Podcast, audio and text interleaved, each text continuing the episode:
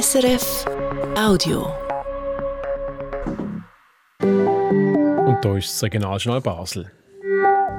Melon für den Novartis-Chef, der CEO, hat letztes Jahr über 16 Millionen Franken bekommen und mehr Geld für den Kasernenneubau. Der Ausbau vom Restaurant kostet ca. 3 Millionen Franken mehr. Das zwei Themen am Mittwochmittag mit dem Benedikt Erni. Basler Pharmakonzern Novartis hat letztes Jahr bei Umsatz und Gewinn kräftig zugelegt. Der Umsatz ist um 10% gewachsen auf fast 45,5 Milliarden Dollar. Das ist heute Morgen bekannt worden. Unter dem Strich bleibt Novartis ein Jahresgewinn von 8,6 Milliarden.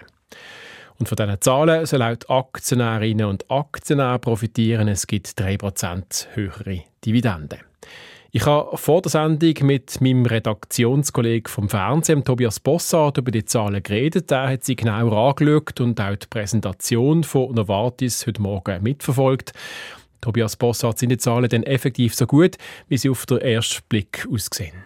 Also das kann man schon sagen. Novartis hat zurzeit wirklich einen ziemlich guten Lauf, nachdem der Konzern vorher mehrere Jahre Durststrecke hatte. Der Grund sind einerseits bewährte Blockbuster, die immer noch zulegen, zum Beispiel Entresto, das ist ein Medikament gegen Herzkrankheit, oder Cosentix gegen Schuppenflechten. Auf der anderen Seite hat Novartis aber auch mehrere neue Medikamente, die stark wachsen. Beispiel ist hier Pluvicto, eine neuartige Krebstherapie, die mit radioaktiven Molekülen den Tumor gezielt bekämpft wird. Außerdem hat der Konzern letztes Jahr nach vielen anderen Abspaltungen auch noch den Generika-Hersteller Santo abgestoßen, sodass Novartis jetzt ein Pure Player ist, wie der Konzern selber sagt. Also einer, der nur noch neue Medikamente entwickelt und diese Strategie scheint aufzugehen. Trotzdem ist die Aktie von Novartis heute Morgen getaucht, hat bis am Mittag um die 3,5% verloren. Was ist denn da der Grund dafür? Ja, das hat vor allem mit den Erwartungen der Analysten zu tun. Die haben gehofft, dass Novartis auch im vierten Quartal so gut ist wie in den Vorquartal. Aber in den letzten drei Monaten hat Novartis die Erwartungen nicht ganz können erfüllen. Darum hat die Börse negativ reagiert. Allerdings muss man auch sagen, dass der Aktienkurs von Novartis seit einem Zeitpunkt stark gestiegen ist und auch gegenüber Anfang Jahr ist immer noch ein deutliches Plus. Schauen wir etwas anderes an bei den Zahlen, die aufgefallen ist im 2023. Der Lohn vom CEO Wasen Narasimham hat sich letztes Jahr fast verdoppelt auf über 16 Millionen Franken. Ja, das ist wirklich ein riesiger Lohnsprung. Vor allem dürfte das aktuell einer der höchsten Löhne von einem Schweizer Manager sein. Und sogar mehr als der Severin Schwan, der frühere Roche-Chef, verdient hat, wo damals der bestverdiente Konzernchef war. Der Fixlohn vom Was Narasimhan ist aber nicht gestiegen. Vielmehr sind die variablen Teile vom Lohn so aufgegangen. Also das heißt, er hat wegen gutem Geschäftsverlauf und eben auch wegen gestiegenen Aktienkurs so viel mehr verdient. Jetzt haben wir vom letzten Jahr geredet. Wie sieht denn der Ausblick aus? Was, oder wie wird es laufende Jahr? Was sagt der Novartis? Also wenn man Novartis glaubt, sollte es so weitergehen wie im letzten Jahr. Der Konzern hat heute sogar die Prognose für die Zukunft aufgesetzt und gesagt, dass er bis 2028 mindestens 5% jedes Jahr zulegen will beim Umsatz und beim Gewinn sogar noch mehr. Und das eben auch wiederum wegen der vielen neuen Medikamente. Also die Situation sieht ziemlich gut aus für Novartis. Vielen Dank für die Einschätzungen, Tobias Bossart. Das Restaurant im Neubau von der Kaserne zu Basel im sogenannten Kopfbau gibt schon lange zu reden. Jetzt ist klar, der Umbau wird noch teurer als bis jetzt angenommen. 3,4 Millionen Franken beantragt die Basler Regierung beim Grossen Rot für den Ausbau des Restaurant.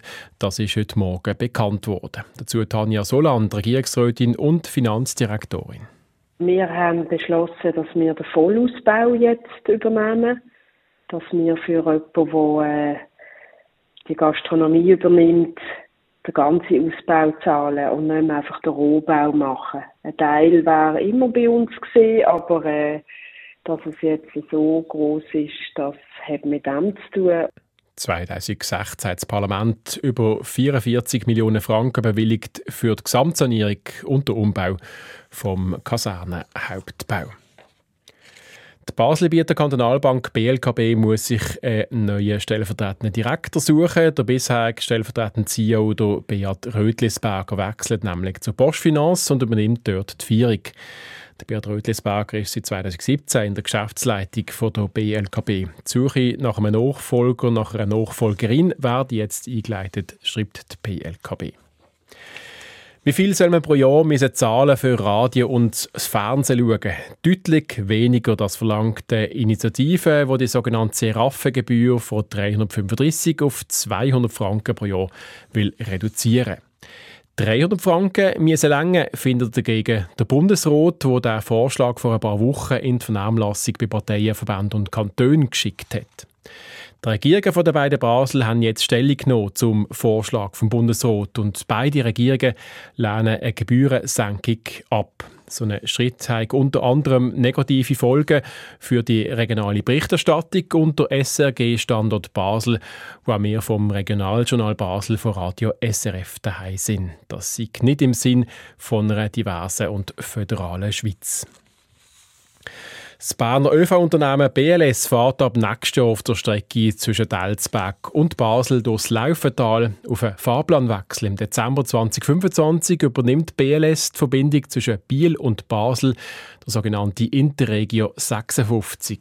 Zusammen mit dem IC 51 gibt es dann zwischen Basel und Biel einen Halbstundentakt im Fernverkehr, teilen SBB und BLS heute mit. Möglich wird das dank einem Ausbau der Strecke im Laufental auf zwei Spuren. Regelmäßig macht der Kanton Basel-Stadt deutlich mehr Überschuss als budgetiert. Das dürfte auch das Jahr nicht anders sein und darum macht die liberale Denkfabrik Avenir Suisse einen interessanten Vorschlag. Steuerzahlerinnen und Steuerzahler sollen Geld zurückbekommen, wenn ein Kanton hohe Überschüsse macht. Der Vorschlag von Avenir Suisse dürfte auch im Grossen Rot zu Basel zu reden geben. Aus der FDP-Fraktion ist ein Vorstoß dazu geplant. Wie die Idee vom Steuern zurückzahlen ankommt in der Politik, wir erzählen es Ihnen schon heute oben am halber sechs hier auf SRF 1. Das war ein Podcast von SRF.